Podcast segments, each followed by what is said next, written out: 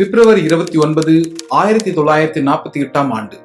ஆலயத்திற்கு நடந்து சென்று கொண்டிருக்கிறார். அவரை ரகசிய காவல்துறை வழிமறித்து கடத்தி கொண்டு போய் சிறையில் அடைக்கிறார்கள்.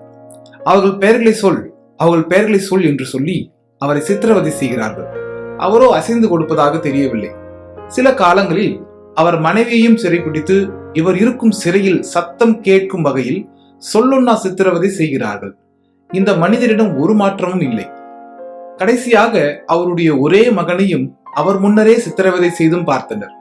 அவர் அந்த அனுபவத்தை தெரிவிக்க உபயோகப்படுத்தும் வார்த்தை அது ஒரு நரகம் அங்கு வேதனைகள் நிரந்தரம் ஆனால் மரணிக்கவும் வழி இல்லை. யார் இவர்? இவர் செய்த குற்றம்தான் என்ன?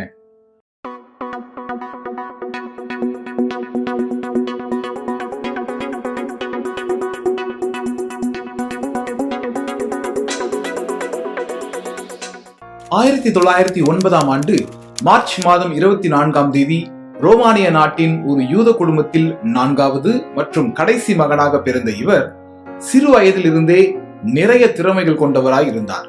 இவர் ஒன்பது மொழிகளில் புலமை பெற்றவர். இவர் ஒரு பங்கு தரகராக பணிபுரிந்து வந்தார். இவர் இடதுசாரி அரசியலில் நாட்டம் உள்ளவராகவும் கடவுள் மரபு கொள்கையில் மிக தீவிரமாகவும் இருந்தார். இவர் பெயர் ரிச்சர்ட் உம்பிராண்ட். அக்டோபர் இருபத்தி ஆறாம் தேதி ஆயிரத்தி தொள்ளாயிரத்தி முப்பத்தி ஆறாம் ஆண்டு சபினா ஓஸ்டர் என்ற யூத பெண்ணை மணந்த இவர் ஆயிரத்தி தொள்ளாயிரத்தி முப்பத்தி எட்டில் ஒரு மலை கிராமத்துக்கு குடிபெயர்கிறார்.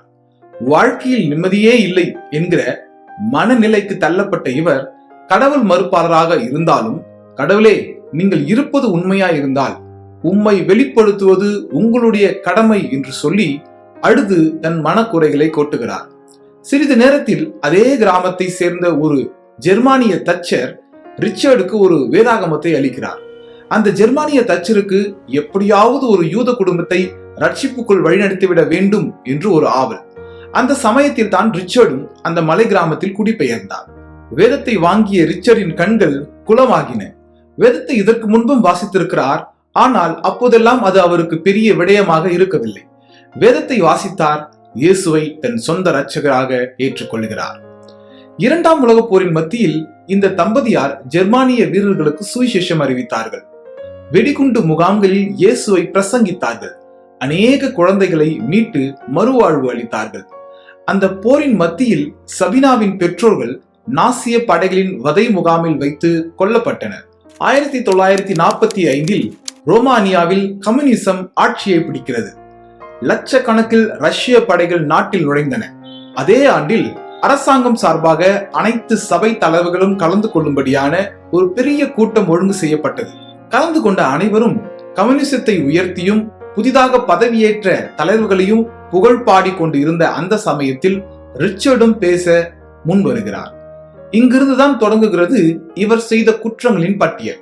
அவர் பேசியதின் சாராம்சம் என்னவென்றால் ஊழியர்களாகிய நம்முடைய கடமை இயேசுவை உயர்த்துவது மட்டுமே வேறு யாரையும் அல்ல என்று. முழு நாட்டிற்கும் இது ஒளிபரப்பப்பட்டது.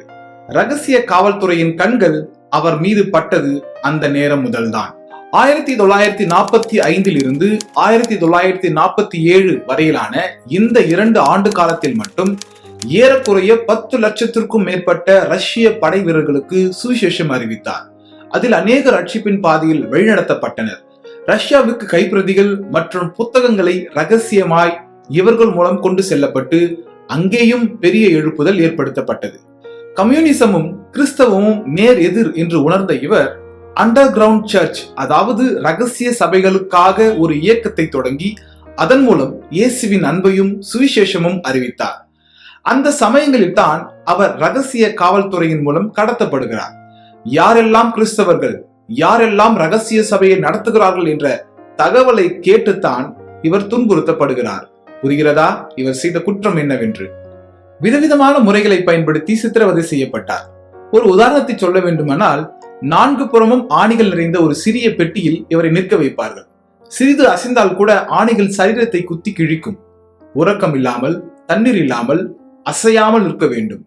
இப்படி இன்னும் எத்தனையோ நினைத்தும் பார்க்க முடியாத அருவறுப்பான வகையில் எல்லாம் துன்பப்படுத்தப்பட்டார். ஆனாலும் தன்னுடைய சிறை அதிகாரியையும் ரட்சிப்புக்குள் வழிநடத்தினார். சிறை கைதிகளுக்கும் சிறை சுவர்களை பயன்படுத்தி அதை தட்டி மோர்ஸ் கோட் மூலம் சுவிசேஷம் அறிவித்தார். அந்த காலங்களில் சிறை கைதிகள் மோர்ஸ் கோட் தெரிந்து வைத்திருந்தனர்.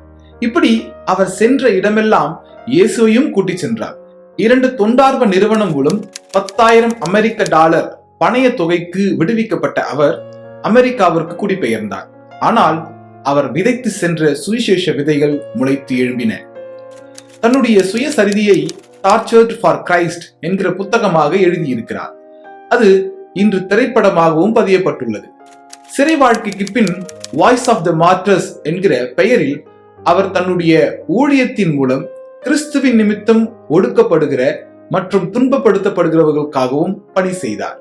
இன்றும் அறுபதுக்கும் மேற்பட்ட நாடுகளில் அவருடைய பணி தொடர்கிறது. பிப்ரவரி மாதம் பதினேழாம் தேதி இரண்டாயிரத்தி ஒன்றாம் ஆண்டு இயேசுவை முகமுகமாய் சந்திக்கும்படி தன் ஜீவனை விட்டார்.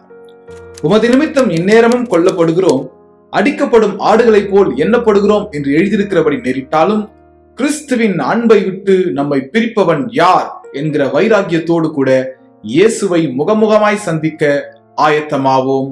ஆமேன். சாரோனே ரோஜாக்கு சப்ஸ்கிரைப் பண்ணுங்க.